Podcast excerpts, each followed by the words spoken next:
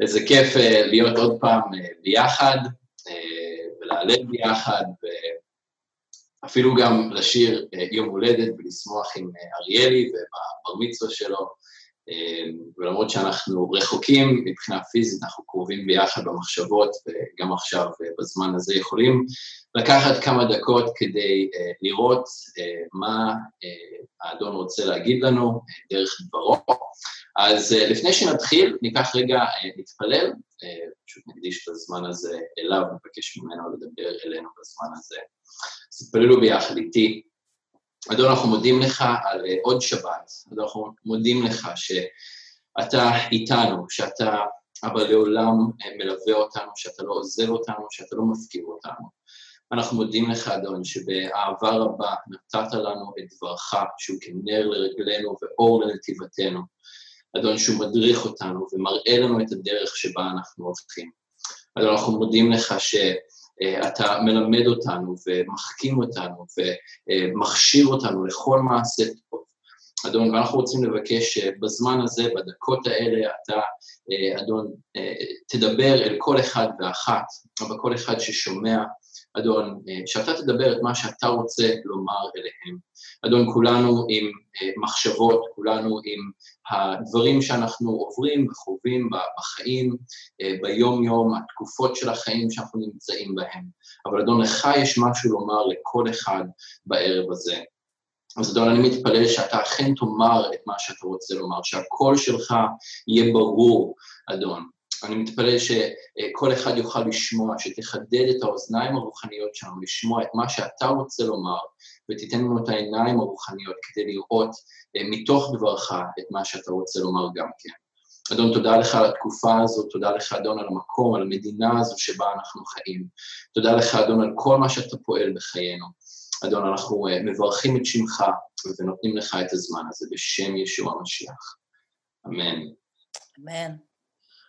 אמן. אז נראה לי יש אולי עוד כמה אנשים שלא ישתיקו את המיקרופונים, אז אם תוכלו לעשות את זה, זה יהיה מצוין. רק לשים לב שהמיקרופונים מושתקים.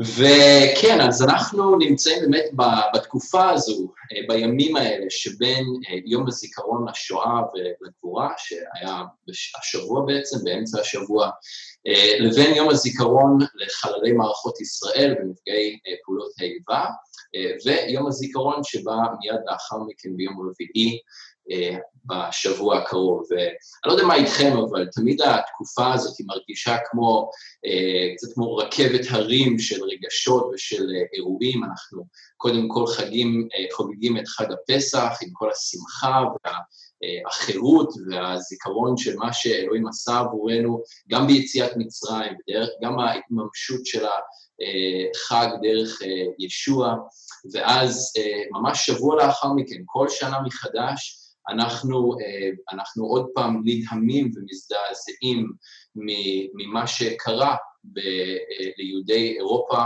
בשואה, במלחמת, במלחמת העולם השנייה, שישה מיליון בני אדם שנרצחו בצורה כל כך אכזרית בידי הנאצים, ואז עוד שבוע לאחר מכן, בעצם בשבוע הקרוב אנחנו נתייחד עם זכרם של 23,816 הנופלים והנופלות במערכות ישראל, וגם נפגעי פעולות האיבה במשך השנים.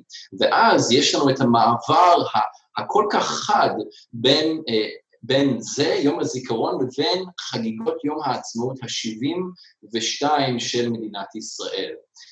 וכמו שיונתן אמר מקודם, השנה אנחנו נחגוג את החג בצורה טיפה שונה ממה שאנחנו רגילים לחגוג, אנחנו לא נוכל לצאת, לא נוכל להיות בחוץ, בפארקים ואצל חברים ובטיולים ובבסיסים של, של צה"ל ובכל המקומות שאולי היינו רגילים ללכת אליהם, וזה כמובן מה שאנחנו מצפים לאור החיים בצל הקורונה.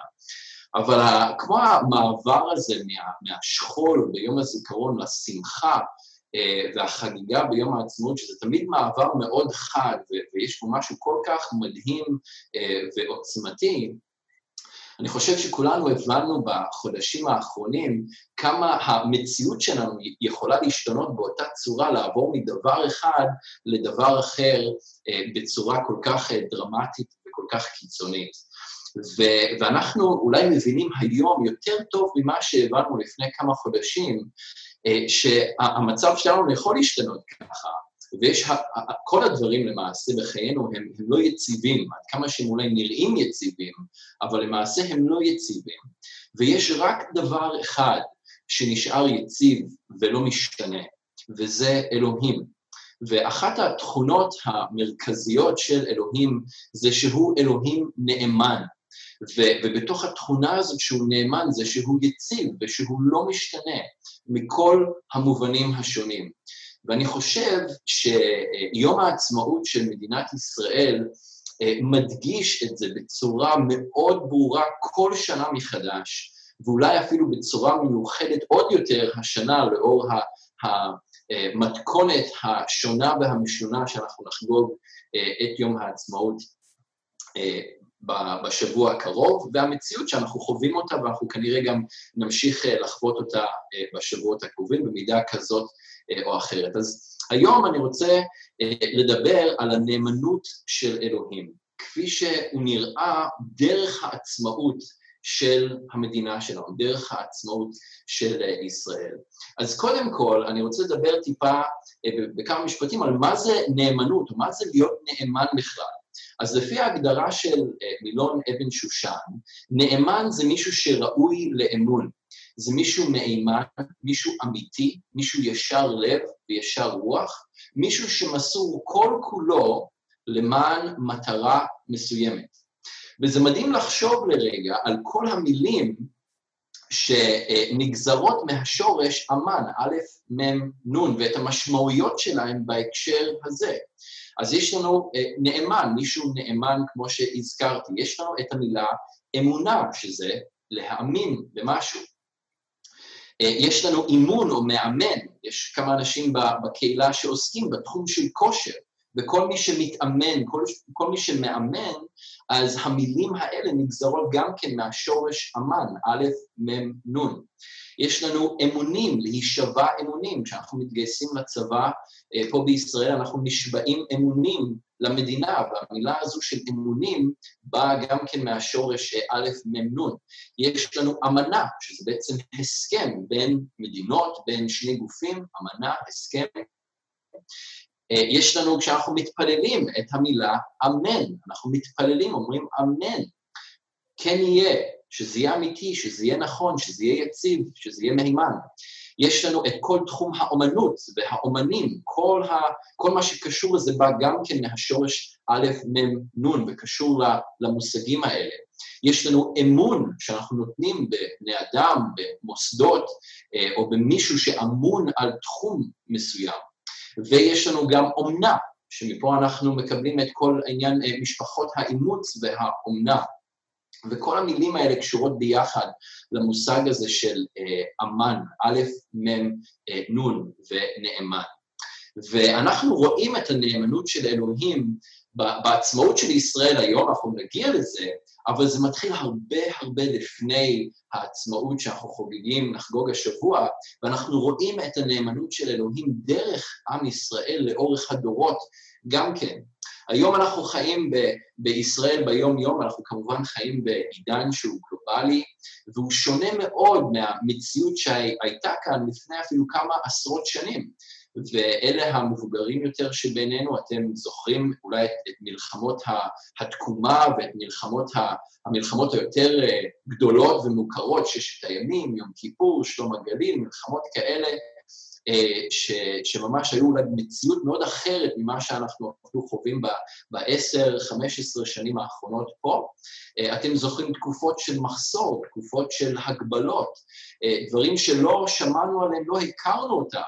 עד לפני כמה חודשים עם הקורונה, שגם אנחנו נכנסנו כאן להסגר, הדברים האלה גם כן היו תקדימיים, אה, אבל אתם מבוגרים חוויתם דברים שאולי אנחנו לא חווינו אה, אה, עד עכשיו בחיינו בכלל, ובגלל זה אנחנו יכולים אה, מאוד בקלות לקחת את המדינה שלנו, את מדינת ישראל, כדבר שהוא מובן מאליו. כן, זה עוד מדינה, זה עוד מקום שאנחנו חיים בו, ולקחת את זה כמובן מאליו. אנחנו יכולים מאוד בקלות למצוא את עצמנו מתמקדים על מה שקשה פה בישראל. אנחנו יכולים מאוד בקלות למצוא את עצמנו אה, מתמקדים על מה שפחות טוב כאן במדינת ישראל. ותאמינו לי, אני יודע, הרשימה יכולה להיות מאוד מאוד ארוכה. אפשר בקלות להתמקד על מה שאנחנו היינו רוצים לראות שמש, שישתפר כאן במדינת ישראל, וגם כאן, אני יודע, הרשימה יכולה להיות מאוד מאוד ארוכה. אבל בתוך כל זה, אנחנו יכולים אולי בקלות לשכוח את המשמעות האדירה של המדינה שלנו, של מדינת ישראל. והמשמעות ומה שחרוט בכל מקום שקשור למדינה שלנו, למדינת ישראל, זה שאלוהים, אלוהי ישראל, חי וקיים, שהוא נאמן, שהוא מקיים את הבטחותיו, שהוא הבטיח לפני אלפי שנים דרך הנביאים. אנחנו רואים את זה בכל מקום כמעט. גם לאורך הדורות בגלות, לפני קום המדינה, כשעם ישראל אה, נדדו ברחבי תבל, גם אז הצביעו על עם ישראל כאל הוכחה שאלוהים הוא חי ואמיתי.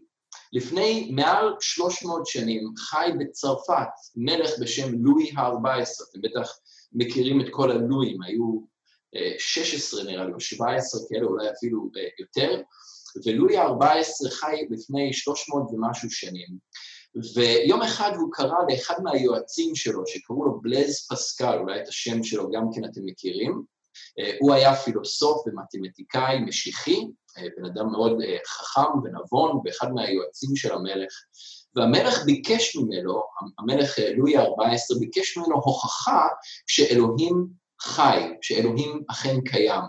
והתשובה של פסקל הייתה די מפתיעה, אולי תשובה שלא היינו מצפים מפילוסוף וממתמטיקאי לענות למלך כשמבקש אה, דבר כזה. והוא ענה לו, היהודים הוד מלכותך, היהודים, כלומר הוא הצביע לעבר עם ישראל כאל הוכחה שאלוהים הוא חי וקיים. כמה מאות שנים אחר כך, בסוף המאה ה-19, חי אדם בשם מרק טוויין, שהיה אה, חוקר וכותב אמריקאי, אה, והוא כתב דברים מעניינים ודומים גם כן. הוא כתב אה, ככה, זה ציטוט, המצרים, הבבלים והפרסים התחזקו, מילאו את תבל בקולות רועמים ובהדר רב, ואז דהו כמו חלום וחלפו לחלוטין. עמים אחרים צמחו והחזיקו את לפידיהם לזמן מה, אבל הם דעכו וכעת בקושי נראים או שנעלמו לחלוטין. העם היהודי ראה את כולם, גבר על כולם, וכעת הוא מה שתמיד היה. אינו מראה התנוונות או שחיקה, תזכרו, הדברים האלה נכתבו לפני מאה ומשהו שנים. אינו נחלש, תעצמותיו אינן נחלשות, הכל נראה בר חלוף מלבד העם היהודי. כוחות אחרים חולפים, אך זה, העם היהודי, נשאר. מה סוד העל מוות שלו? מרק טוויין שאל. הוא לא ענה לעצמו לשאלה הזו, ואני לא יודע מה הוא בדיוק חשב שהתשובה לשאלה שלו, אבל אנחנו כן יודעים את התשובה לשאלה של מרק טוויין. והאמת היא שהיא בכלל לא קשורה לעם ישראל, אלא אך ורק לנאמנות של אלוהים לקיום הבטחותיו. אך ורק לנאמנות של אלוהים לקיום הבטחותיו. בדברים פרק ז', פסוקים 7 עד 9, אלוהים מדבר אל עם ישראל, והוא כותב, הוא אומר, לא מרובכם מכל העמים חשק אדוני בכם, ויבחר בכם כי אתם המעט מכל העמים. כי מאהבת אדוני אתכם, ומשמרו את השבועה אשר נשבע לאבותיכם, הוציא אדוני אתכם ביד חזקה, ויפדך מבית עבדים יד פרעה מלך מצרים. וידעת כי אדוני אלוהיך הוא האלוהים, האל הנאמן, שומר הברית והחסד לאוהביו ולשומרי מצוותיו לאלף דור. אלוהים מזכיר לעם ישראל ואומר להם, אתם לא נבחרתם בגלל שאתם הייתם הגדולים מכל העמים. אתם לא הייתם החזקים ביותר או הגדולים ביותר או המרשימים ביותר, להפך, דווקא הייתם הקטנים ביותר. וזו בעיה שאנחנו רואים בקרבנו, בקרב עמנו, בתוך ישראל היום, שבמיוחד ביהדות הרבנית, שאנחנו חושבים שאנחנו יותר טובים, או הרבנים חושבים שאנחנו, העם היהודי, יותר טובים מכל האחרים, אנחנו העם הסגולה, אנחנו העם הנבחר. אבל שוכחים את הפסוקים האלה. זה לא קשור בכלל עלינו. להפך, לא רק שאנחנו לא הכי גדולים ולא הכי טובים, אנחנו הקטנים, המעט מכל העמים, אלוהים אומר. אבל למה הוא כן אה, בחר בנו? לא בגלל שאנחנו הקדושים ביותר והמוצלחים ביותר או הגדולים ביותר, בכלל, בכלל לא. דבר ראשון, אלוהים אומר כאן, בגלל שהוא אוהב אותנו, זה קשור אליו, זה לא קשור אלינו. זה בגלל האהבה שלו, זה הדבר הראשון בפסוק שמונה, מאהבת אדוני אתכם. והדבר השני זה בגלל הנאמנות שלו, אך ורק בגלל שאלוהים הוא אל נאמן, שהוא שומר את השבועה ואת הברית שהוא כרת עם אברהם, יצחק ויעקב, שאנחנו עדיין נמצאים כאן היום. וידעת כי אדוני אלוהיך הוא האלוהים, האל הנאמן שומר הברית והחסד. זה מי שהוא אלוהים, האל הנאמן שומר הברית והחסד. ורק בגלל שהוא אל נאמן, אנחנו נמצאים כאן היום עדיין נהנים מההבטחות ומהשבועות שהוא הבטיח לאבותינו לפני אלפי שנים. זה בכלל לא קשור אלינו, זה קשור אך ורק אליו ולנאמנות שלו, לאופי הכל כך מדהים שלו בתור אל נאמן. אלוהים לעולם היה ולעולם יהיה מי שאומר שהוא. זה אומר שאלוהים לעולם יעמוד ויקיים את הבטחותיו. גם אם אנחנו מפריעים לו באמצע על ידי בחירות לא טובות שאנחנו עושים תוך כדי. הנאמנות של אלוהים לדברו ולהבטחותיו לא אומר שאין קשיים בדרך, זה לא אומר שאין השלכות לחטא, אין, אין השלכות להליכה בדרכים שמנוגדות לדרכיו של אלוהים, כי הרי כמו שכתוב, שכר החטא מוות הוא. ולנו בתור עם יש תזכורת מאוד מאוד כואבת, כמה תזכורות כשאנחנו קוראים את הכתובים, אמ, אבל, אבל תזכורת לפחות של האלפיים שנים האחרונות, שאולי זה קצת יותר בתודעה שלנו מאשר מה שהיה לפני כן, אבל אנחנו נזכור שהיו שתי גלויות, ו- ובתוך, ובין, גם לפני הגלויות וגם, אה, או לפני הגלות הראשונה ואחרי הגלות הראשונה, עדיין היה הרבה סבל, היו הרבה דברים שקרו בתוך העם בגלל החלטות לא נכונות שהתקבלו, בגלל הדרך לא נכונה שהעם בחר אה, ללכת בה.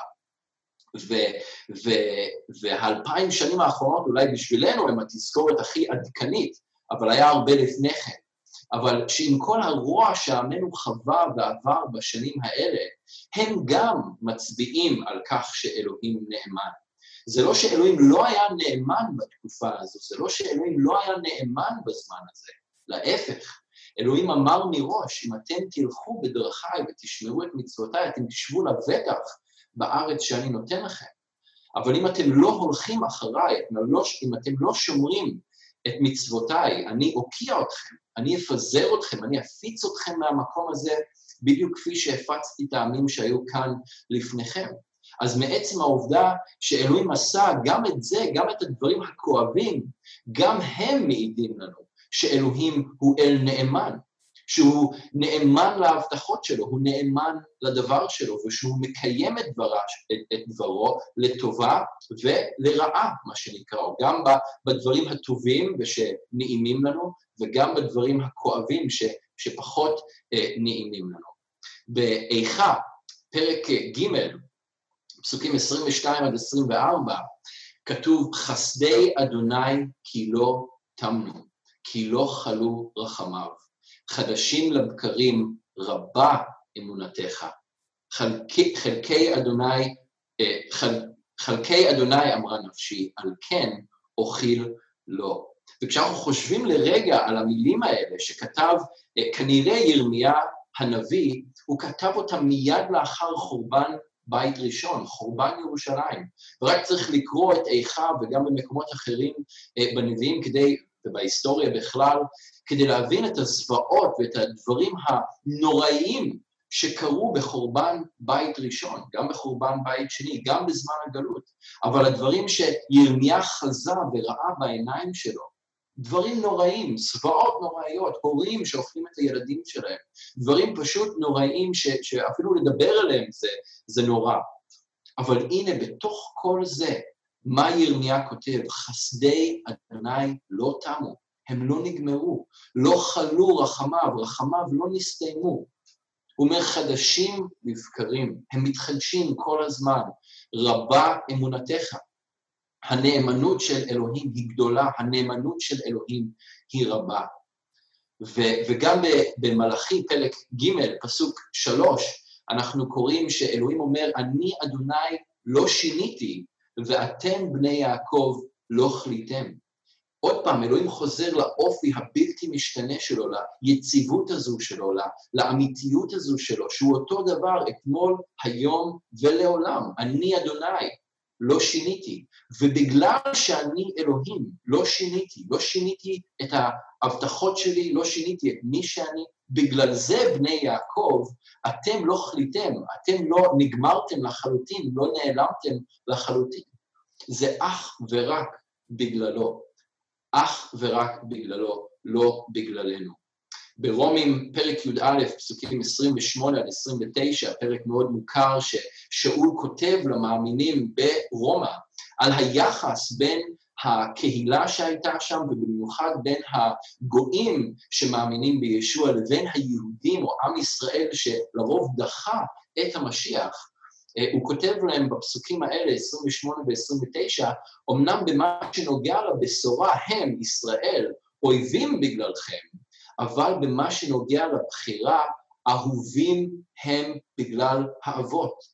ואני חושב שכששאול כתב את זה, מה שישב לו במחשבות, מה שאולי הוא קרא, מה שכונן בתוך הרוח שלו, היו בדיוק המילים האלה, מדברים פרק ז', בגלל האהבה שלו, בגלל האהבה שלו, הוא בחר בנו, בגלל האהבה שלו אה, אה, ובגלל השבועה והנאמנות שלו לאבות, הוא שומר את ההבטחות שלו, ואז הוא ממשיך ואומר שהרי אין האלוהים מתחרט על מתנותיו ועל בחירתו. הוא לא מתחרט, הוא לא חוזר בו. אלוהים לא קם בבוקר יום אחד ואומר, אוי, טעיתי, איזה טעות עשיתי, עכשיו אני צריך לחזור אחורה ולתקן את הטעות. אלוהים לא עושה טעויות, הרי הוא יודע אחרית מראשית, הוא יודע את הסוף מן ההתחלה, הוא יודע מה שיהיה, והוא יודע בדיוק מה הוא עושה, והוא לא מתחרט על המתנות שהוא נותן, והוא לא מתחרט על הבחירות שהוא בוחר בהן. זה נכון לאורך הדורות, וזה נכון גם היום. אלוהים ממשיך להיות נאמן לעם ישראל גם היום.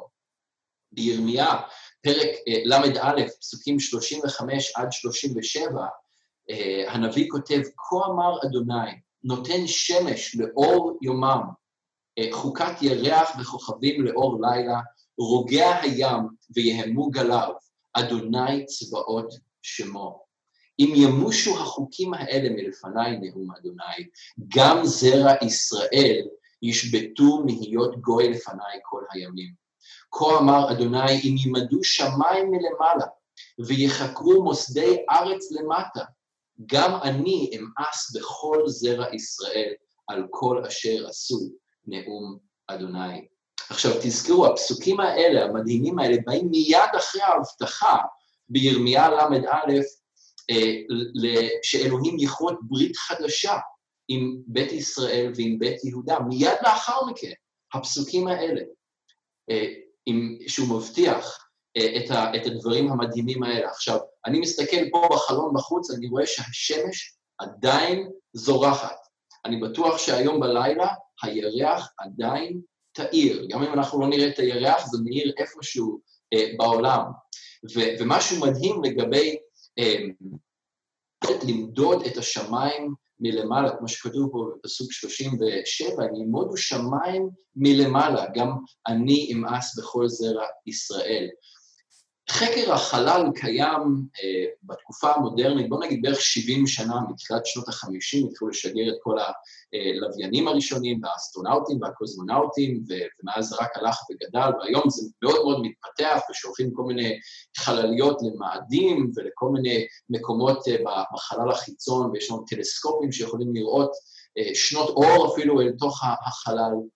ויחד עם זאת, אתם יודעים כמה מהחלל אה, אנחנו הצלחנו לחקור ב-70 שנים האלה, עם כל הטכנולוגיה שיש לנו, 4 אחוז, 4 אחוז מכל השמיים, 96 אחוז. עדיין אי אפשר לחקור, זה רחוק מדי, זה גדול מדי, זה פשוט גדול עלינו, וכנראה שאף פעם לא נצליח להגיע לזה. אם ילמודו שמיים מלמעלה ויחקרו מוסדי ארץ למטה, גם אני אמאס בכל זרע ישראל על כל אשר עשו נאום אדוני. ושימו לב שהוא אומר פה על כל אשר עשו. גם בתוך זה, אלוהים מכיר בזה שהעם ילך, שהוא יסטה, שהוא יפקיר אותו, יעזוב אותו, יזנה וילך אחרי אלוהים אחרים. אני מאמין אולי שזה קשור גם כן לזה שאנחנו נדחה את המשיח. הוא ידע את זה כבר אז, שאנחנו בתור עם נדחה את המשיח, נדחה את ישוע כשהוא יבוא, אבל הוא עדיין אומר, למרות כל זה, אני לא אמאס בכל זרע ישראל. והנה, גם היום ישראל עודנה אומה. גם היום ישראל עודנה אומה, והדבר הנפלא בשבוע הקרוב זה שאנחנו נוכל לחגוג את יום העצמאות ה-72 של המדינה הזו. והכרזת העצמאות הזאת שקרתה לפני 72 שנים, רק מעצימה ומדגישה את הנקודה הזו עוד יותר, אה, שאלוהים הוא נאמן להבטחותיו, והוא נאמן לישראל לא משנה מה, על אפם ועל חמתם של כל מי שלא מוכן לקבל את זה. ולצערי גם אה, השבוע, יכול להיות שראיתם את זה בחדשות, זה, זה פורסם פה אה, בכלי התקשורת, אה, ynet והארץ והג'רוזלם פוסט וכל העיתונים האלה והאתרי אינטרנט האלה, שהחברה לכתבי הקודש הדנית הוציאה מהדורה חדשה של, ה, של הכתובים, של כתבי הקודש, התנ"ך והברית החדשה, שבה היא השמיטה כמעט לחלוטין את השם ישראל מהברית החדשה, אה, וגם כמה מקומות בתנ"ך, היא פשוט החליפה את זה במילים אה, אחרות, אה, והם טוענים שהם עושים את זה כדי לא לבלבל בין עם, בין עם ישראל המקראי לבין מדינת ישראל של היום. אבל מי שמבולבל הוא מי שלא מבין שאי אפשר להפריד בין השניים. ויתרה מכך, מדינת ישראל וחזרת העם היהודי לארץ ישראל, הארץ שאלוהים הבטיח לאברהם, ליצחק וליעקב, הוא לא פחות מאשר נס מודרני בקנה מידה עולמי, שמעידה בצורה החזקה והברורה ביותר שאלוהים חי ושהוא נאמן ושהוא מקיים את הבטחותיו. זה מה שזה מעיד בצורה החזקה ביותר. רציתי להדגיש כמה, כמה מהנקודות האלה, אה, ממה שראינו בעשרות שנים האחרונות, שמה שאלוהים עשה אה, כאן בקרב הארץ, ואיך שזה מעיד על הנאמנות שלו. אז הדבר הראשון זה שהנאמנות של אלוהים, אה, זה הנאמנות של אלוהים והנאמנות של אלוהים בלבד, שמדינת ישראל בכלל קמה ונוסדה מתוך האפר המפויח של השואה. אם יש לכם את התנ"כים שלכם, תפנו למזמור קב, 102, ונקרא ביחד פסוקים 4 עד 17, ואני חושב אה, שהתיאור שיש כאן במזמור הזה הוא לדעתי מאוד מדויק לתקופה הזו של השואה והיציאה ממנה וכל הזוועות שהיו בתקופת השואה אל תוך הבנייה והשיקום, תחילת השיקום אה, של, אה, של המדינה שלנו, ואפילו אה, מעבר לזה. אז תקראו ביחד איתי במזמור 102, קב, 4 עד 17, יש פה את התיאור בהתחלה. שימו לב למלך, כי חלו ועשן ימיי, ועצמותיי כמו קד ניחרו. הוכה כעשב ויבש ליבי, כי שכחתי מאכול לחמי. מכל אנחתי דווקא עצמי לבשרי. דמיתי לקעת מדבר, הייתי ככוס חרבות, שקדתי ואהיה כציפור בודד על גג. כל היום חרפוני אויביי, מהוללי בי נשבעו, כי אפר כלחם אכלתי, ושכבי בבכי, בבכי מסכתי, מפני זעמך וקצפך כי נעשתני, ותשליכני. ימיי כצל נטוי, ואני כעשב אבש. אז התיאור המאוד אה, כואב וקשה של ממש של סבל ויגון, יגון בצורה אה, מאוד מאוד אה, ברורה.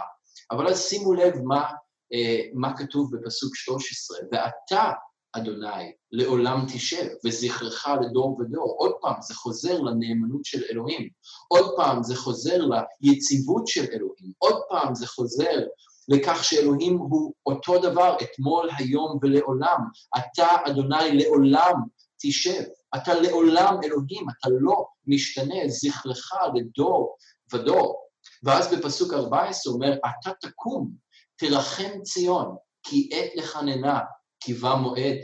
כי רצו, כי רצו עבדיך את אבניה, ואת עפרה יכוננו. ויראו גויים את שם אדוני, וכל מלכי הארץ את כבודיך. כי בנה אדוני ציון, נראה בכבודו. אז הנה, פתאום יש את התמונה שאלוהים מרחם על ציון, שהוא מתחיל לבנות עוד פעם את ציון ו- ו- אה, ובעצם את, את ישראל. חשבתי שזה מעניין, גם יש פה, אה, אה, כי רצו עבדיך את אבניה ואת עפרה יכוננו.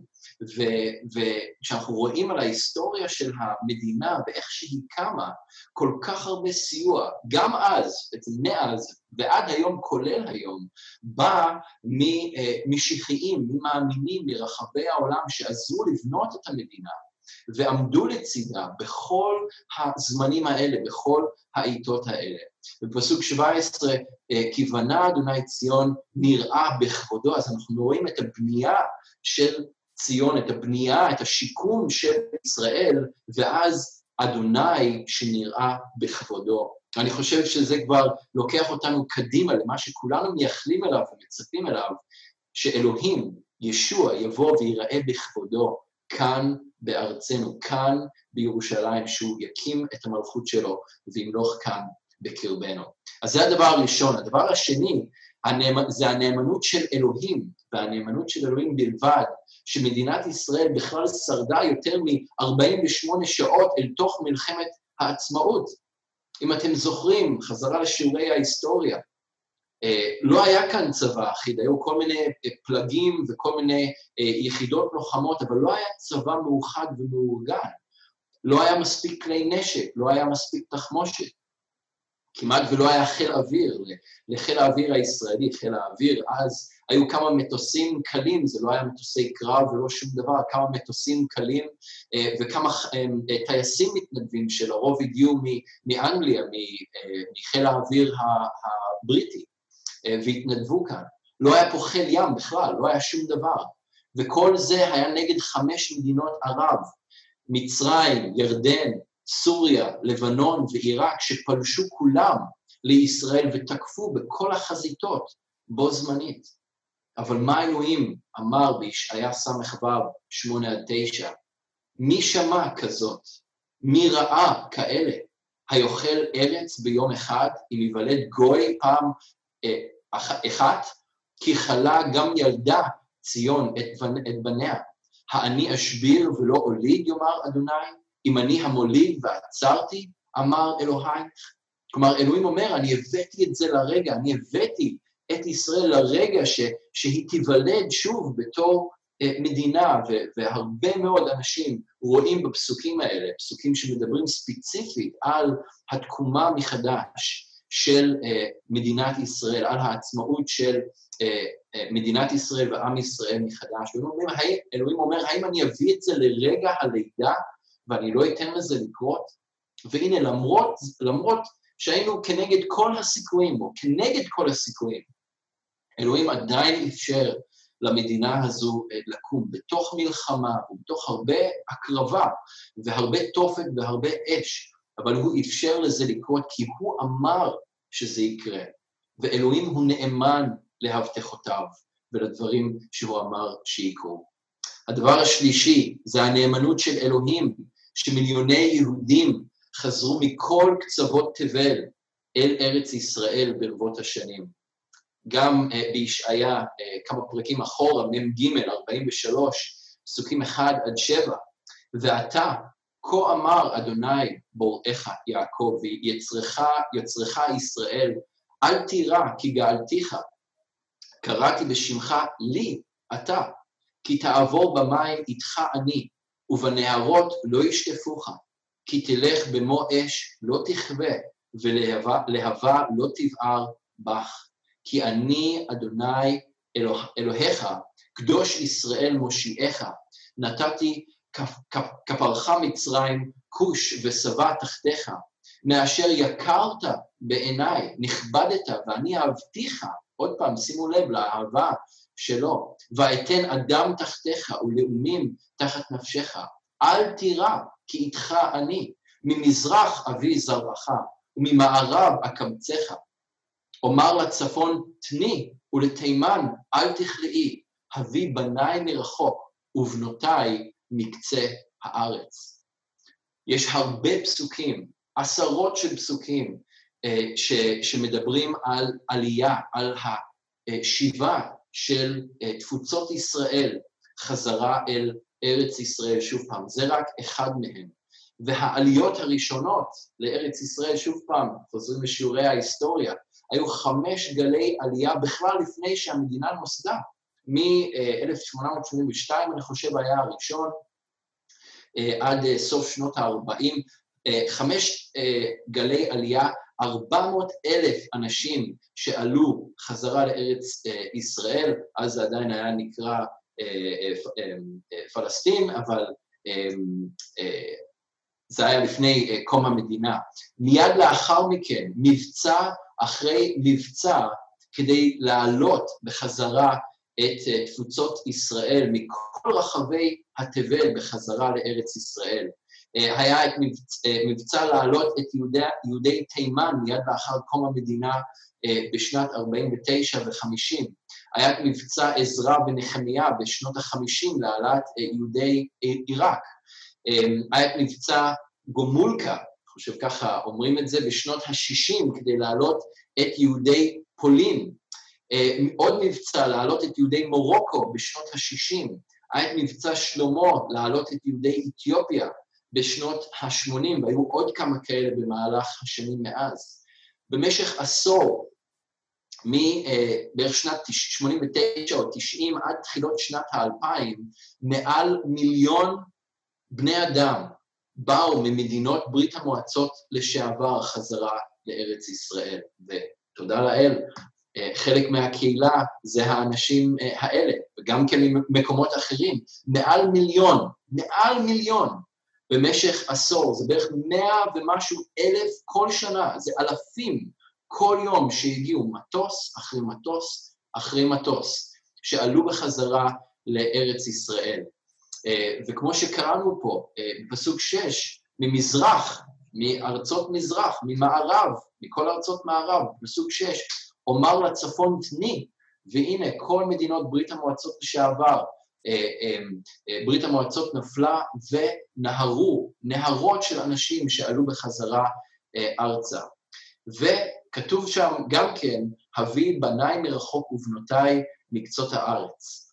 והייתה, אולי היו כמה עליות בודדות מהארץ הרחוקה ביותר מישראל, לארץ הזו קוראים ניו זילנד, זאת המדינה שאני ומשפחתי באנו ממנה, לא כל כך מדברים על העלייה הזאת, היא הייתה מאוד מאוד מאוד קטנה, כמה עשרות בודדות של אנשים כנראה, אה, אבל גם משם, גם מקצות הארץ, גם מהמקומות הרחוקים ביותר, אלוהים הביא ועדיין ממשיך להביא את עמו בחזרה אה, לארצו.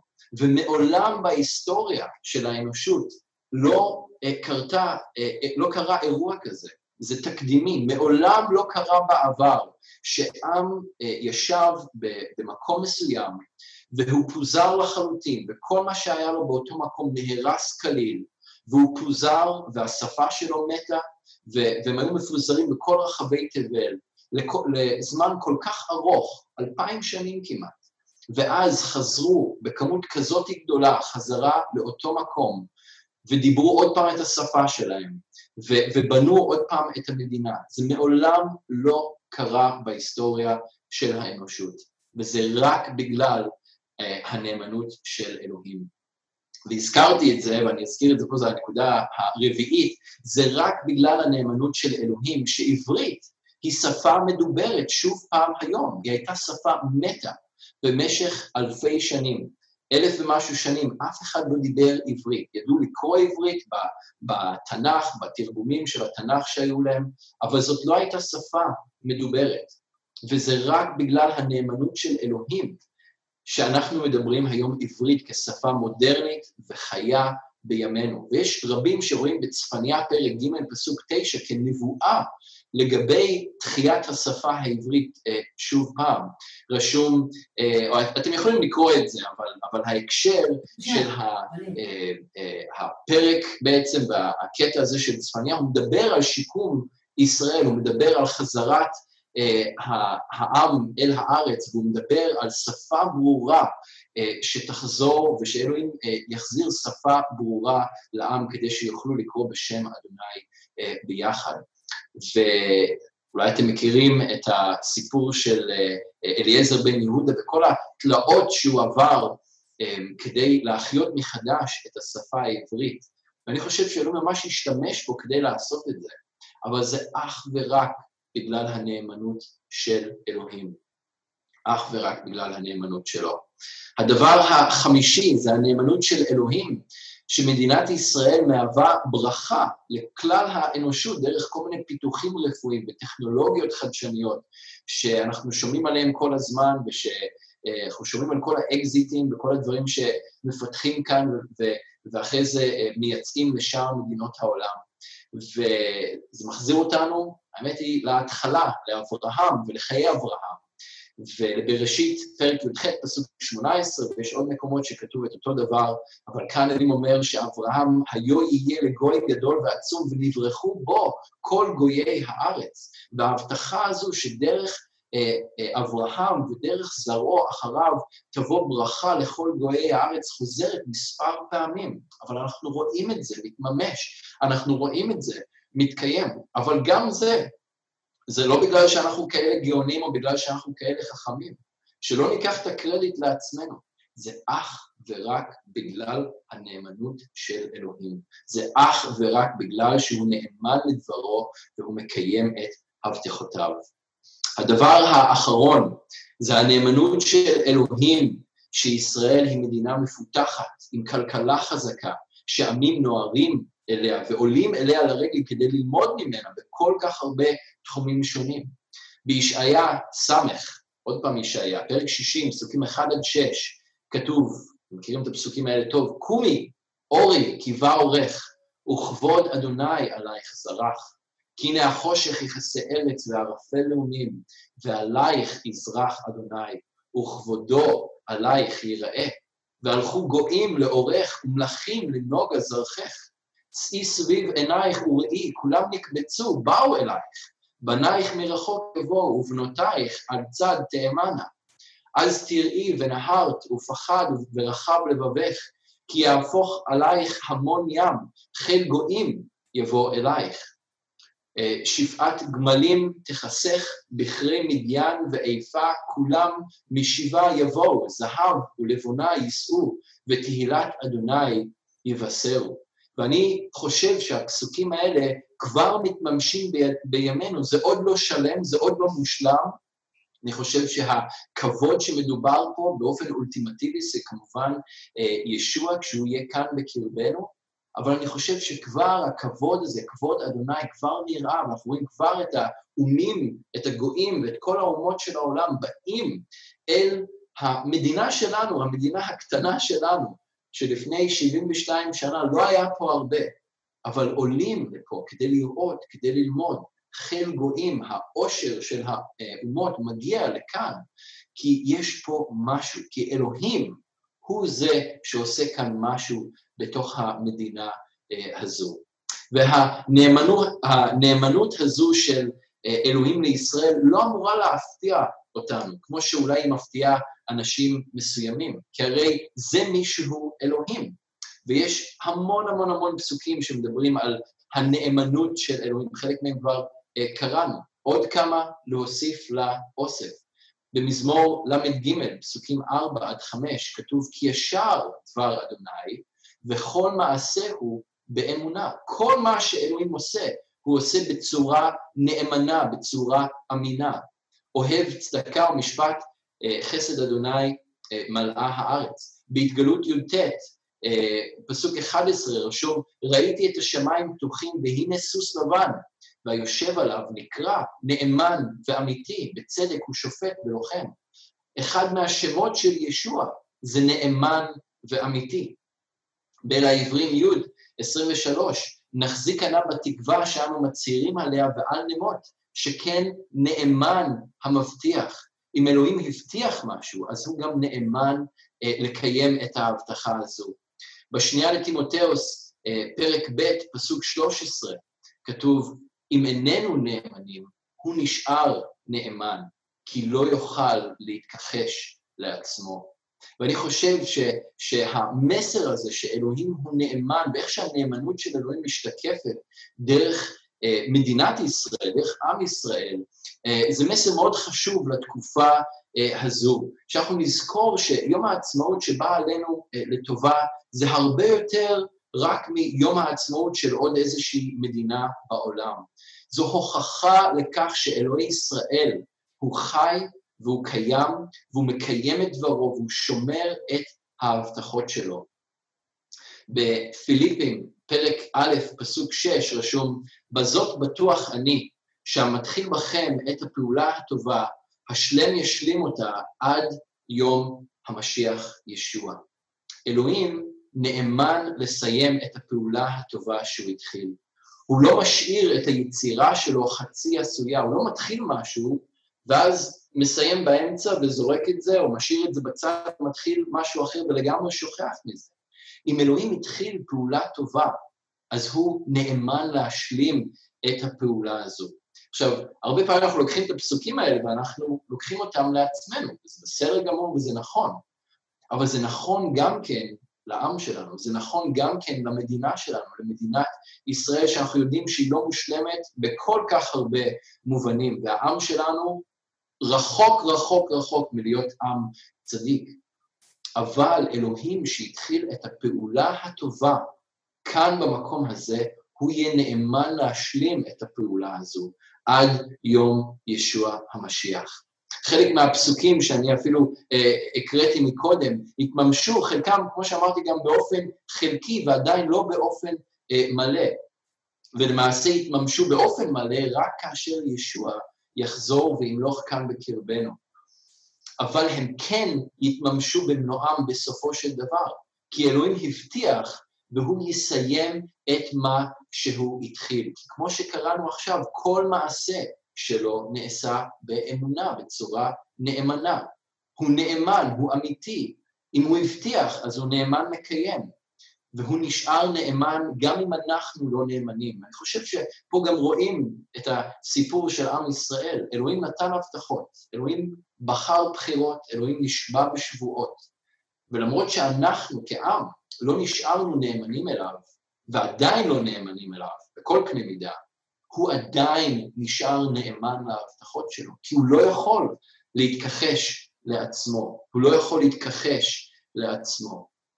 אז אם אלוהים מראה את הנאמנות שלו לישראל ומקיים את ההבטחות שלו לעם הזה במשך אלפי שנים, קל וחומר שהוא יראה את הנאמנות שלו אלינו וישלים גם בנו את הפעולה הטובה שהוא התחיל. אנחנו גם כן נמצאים במסע, גם בנו התחיל פעולה מסוימת, וכולנו יכולים לחזור אחורה או להסתכל אחורה ולראות איפה סטינו פה ושם, איפה פספסנו פה ושם, איפה הלכנו בדרכים שאולי אלוהים לא יהיה בשבילנו ללכת בהם, אבל עדיין הוא נאמן, עדיין הוא מסיים והוא משלים את הפעולה, הפעולה הטובה אה, שהוא התחיל בנו, כי הוא נאמן לפעולה הזו. אני אחזור עוד פעם לאיכה, פרק ג', פסוקים 22 ו-23. חסדי אדוני כי לא תמנו, לא חלו רחמיו, חדשים לבקרים, רבה אמונתך. רבה אמונתך. הנאמנות של אלוהים היא כל כך, כל כך גדולה. אז השנה, השבוע, כשאתם אה, צופים בטקס הדלקת המשואות בהר הרצל בערב יום העצמאות, סביר להניח שלא יהיה לכם משהו יותר טוב לעשות, כי אי אפשר לצאת מהבתים. אה, כשאתם רואים את המטס של חיל האוויר עובר מעל אה, ראשיכם, עובר בשמיים מעליכם, כשאתם אה, עושים מנגל בבית, אם זה מה שאתם תעשו, אתם יושבים לחגוג, כשאתם רואים את דגלי ישראל מתנוססים ברחובות ומהחלונות ומהמרפסות אה, שלכם ושל הבתים, תזכרו את הפסוקים האלה.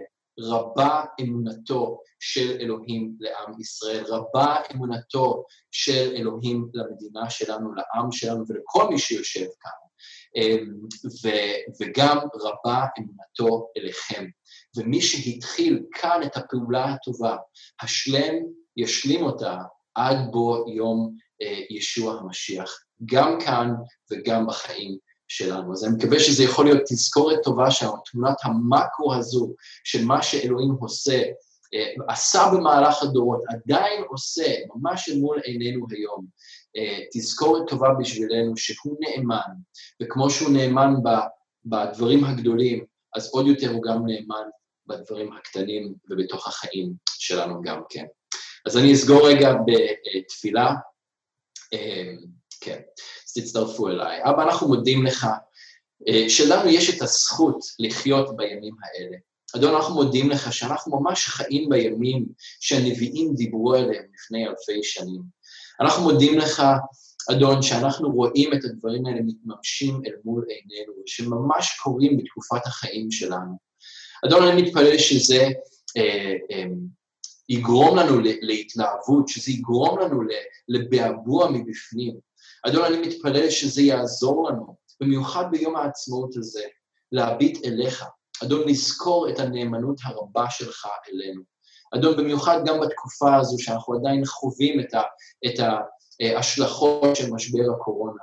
אדון, שאנחנו נוכל לזכור את ההבטחה שלך, את ההבטחות שלך אלינו גם ברמה האישית, גם את ההבטחות שלך בדברך ואת האמיתות שאתה נותן בדברך.